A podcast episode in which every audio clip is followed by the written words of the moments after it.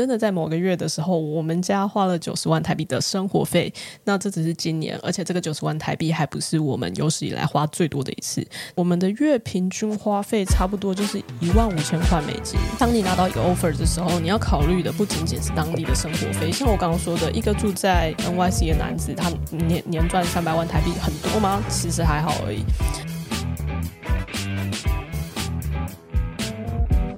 Hello，Hello，Hello，欢迎回到 Carol。今天我不是会画了，我是 Carol。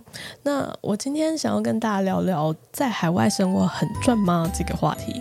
嗯，你从标题上面已经看到了，我说我们二零二三年的某个月花了九十万台币的生活费，那其实换算成美金差不多是三万块。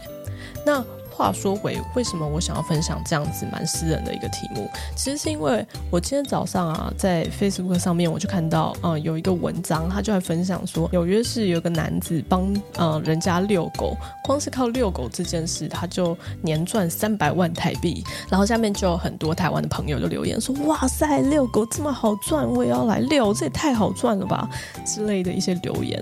然后我就觉得啊，我跟这个世界好像有点抽离，因为其实。如果你真的有在 NYC 生活过的话，你就知道年薪十万美金呢、啊，它可能就是一个正常的收入水准。你如果把它换算成体感的话，我觉得，我觉得啦，差不多就是在台湾月薪六万块生活在台北市一样的感觉，不是到很难过，那差不多就是好过那么一点点。那另外一个当然就是一个有趣的话题，就是从上个礼拜开始啊，就有人开始 roast 一些在矽谷的网红 influencers 那一群。放上抬头戏骨叉叉叉的人，大家可能心里有一些戏骨叉叉叉的名单。我觉得这是一个很有趣的题目，也想要跟大家聊聊。回到我们的主题，我这个不是想要就是像那个五个 offer 一百万台币一样骗大家进来，这是一个真的事情啦。我们真的在某个月的时候，我们家花了九十万台币的生活费。那这只是今年，而且这个九十万台币还不是我们有史以来花最多的一次，但是不包含那种重大的财务决策，例如说买个房子或是买块地。那我们这个九十万台币真的就是生活费，那它是怎么来的呢？它只有发生在五月。那五月的时候，我们就是招待了两位家人到纽约市去进行了一个一周的小旅游。然后一周以后，我们就回来了，上班的上班，上学的上学，就是正常过自己的生活。但是即便是这样，一点点的小小的旅游而已，我们就花了三万块，呃，美金的月生活费。那这不是每个月都发生的事情。我们的月平均花费差不多就是一万五千块美金。这个是嗯，因为我们有在。做账嘛，所以我都可以从报表上面看得出来。那一万五千块美金，可能对一些单身朋友来说，也会觉得，哎，靠，你花太多了吧？是不是很浪费？其实没有啦，因为我有两个小孩嘛，我们是一个四个人的小家庭，一个小朋友要去 daycare，另外一个小朋友他可能在课后会有一些就是课后活动要上，这个不是一个特别省的价格，但也不是一个特别浪费的价钱。回到主题，海外工作很赚吗？海外工作的薪水看起来有一些地方很高，我不会说是每个地方，因为。现在我在的地方是世界花费最贵的国家之一，海外的工作薪水。普遍来说看起来很高，呃，像我们是住在美国数一数二贵的州，但是不是最贵的地方。数一数二贵的地方可能会是像那个纽约市啊，像矽谷啊这样子的地方。那我们住在纽约州的一个 middle of nowhere，其实花费跟这两个地方比起来还算是还好的。当你拿到一个 offer 的时候，你要考虑的不仅仅是当地的生活费。像我刚刚说的，一个住在 NYC 的男子，他年年赚三百万台币，很多吗？其实还好而已。那你要考虑到税率，就是你每赚一块钱，你可以拿回家的到底是多少？那像美国来说，in general，差不多你可以拿回你自己口袋的，就是六十 percent 到六十五 percent 左右的薪水。健康保险也是要自己付，台湾健保就是便宜，大家都知道。那你出去外面的话，健康保险都是另外算的。那在美国就是尤其的贵。那如果你想要省这笔钱，你不要健康保险的话，就代表你真的生病的时候，你在医院就要花超大笔的钱。呃，我之前在呃医院剖腹产的时候。后我们就花了一百万台币这样子的钱，大概一百万上下。如果没有健康保险的话，这笔钱保证是付不出来的。那还有你收到 offer 的时候，你也是简单的看一下整个 package 里边有多少是股票，多少是现金。那股票跟现金都是有利有弊啦，因为现金你可能当年就要课税，可是股票可能不用，它也可能会把你整个 package 冲很高，可是也可能只是纸上富贵而已。这其实真的都是要自己斟酌一下。然后再来就是，如果你出国工作，特别是像美国科技业的话，其实有。有一个巨大的风险，就是说裁就裁。你可能会拿得很高兴，可是你可能今天就是要登录你的那个公司账号的时候，忽然发现啊，你真的不进去了。对，然后这个时候你主管就会打给你说，哦，抱歉了，我们今天公司就是又是一波裁员，那这也不是你的错，只是感谢你的付出，拜拜喽，这样子。这就是你在美国的科技业工作的风险。那我相信这很多就是 influencers 他是不会特别提出来告诉你的。我我觉得有几个点我蛮想聊聊的。第一个是我自己。并不反感在身上贴标签这件事情，当然我自己没有贴，但是我并不反感人家这样做，因为我觉得在 marketing 或是做一个 business 上面是 make sense。所有的人类都是肤浅的。假如我今天告诉你我的名字是什么，你不一定可以马上记住我。可是如果我今天给你个标签，说，嘿，我三重刘德华，我板桥金城武，或是我是哈佛姐，我是呃戏骨女工程师，哦，我不是在说这不好哦。这就是一个很快速可以让别人记住你的方法，很有用，因为人类就是这么肤浅。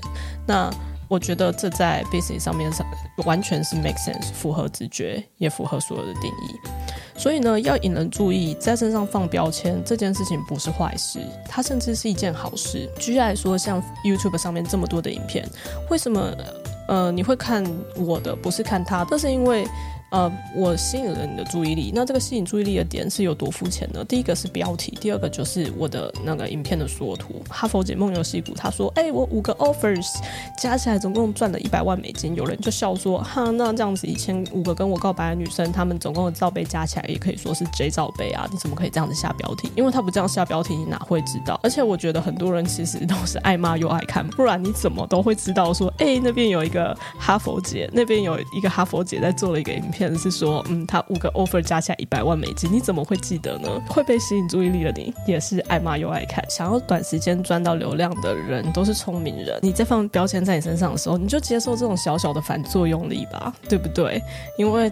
就是你必须要这样做，那你也知道有一天就是会有人出来酸，不管你今天有没有这样做，你也可能会因为其他事情被酸，有什么好在意呢？笑笑就过了，算了吧。我相信很多人都已经读过一本书叫《原子习惯》，我觉得它里面有一章就是很好的阐述了标签这件事情对你未来的影响。标签其实就是你对你自己的身份认同是什么。我相信有大家在社会上面走跳，或者是小时候到现在就碰过有一些人很喜欢说我是什么职称，然后我是什么院长，我是什么理事长，对不对？当你是这样子认为你自己的时候，你有一天失去了这个职称，你可能就会开始觉得很茫然。那我是什么？嗯，像我就不是不预期自己整个人生都可以非常的成功。你总是有就是过得不错的时候，有过得不好的时候。那过得不好的时候，如果你对你自己的认同是如此的狭隘，就是那个 title 的话，该怎么继续走下去？举例来说，你今天认同自己就是一个戏骨工程师 Carol 好了。那如果我今天被裁员了，不再是戏骨的，或是不再是工程师了，我该怎么办呢？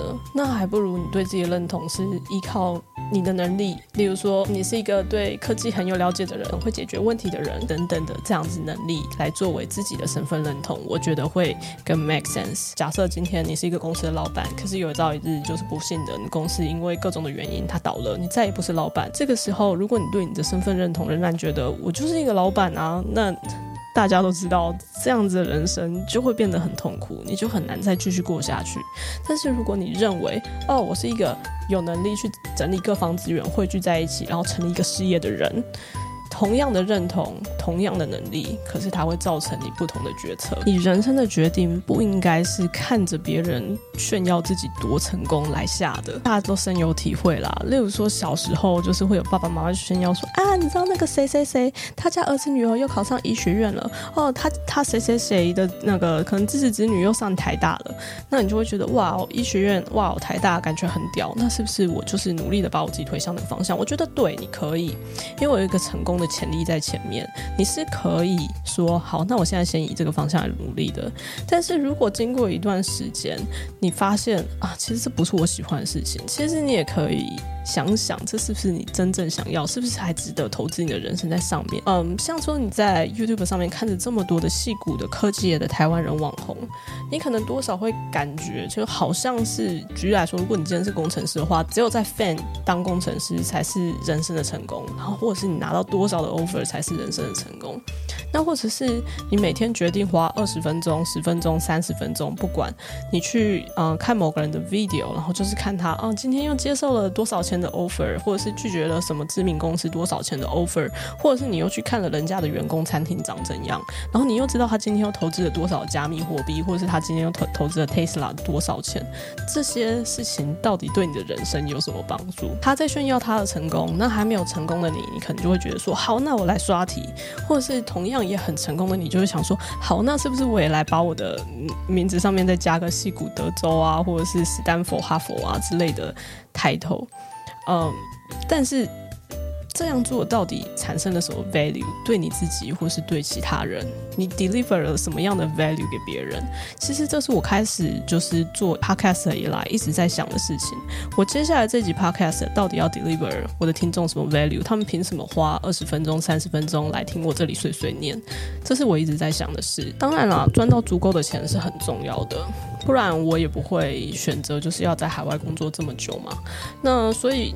你可以听到我整个论述，就是我并不会觉得去贴标签或者是下一些耸动的标题是完全没有任何价值的，或是说哦，那五个 offer 拿到一百万美金这样子分享，它里边完全没有的任何价值。它可能是告诉你说我是怎么拿到的嘛？我觉得这样的标题应该就是这样内容吧？它有价值，是不是要用这种方式来分享它的价值，也是另外一件事情。接下来就带到一个我自己也不知道答案的主题了，就是要怎么找到一件真正想做的事情。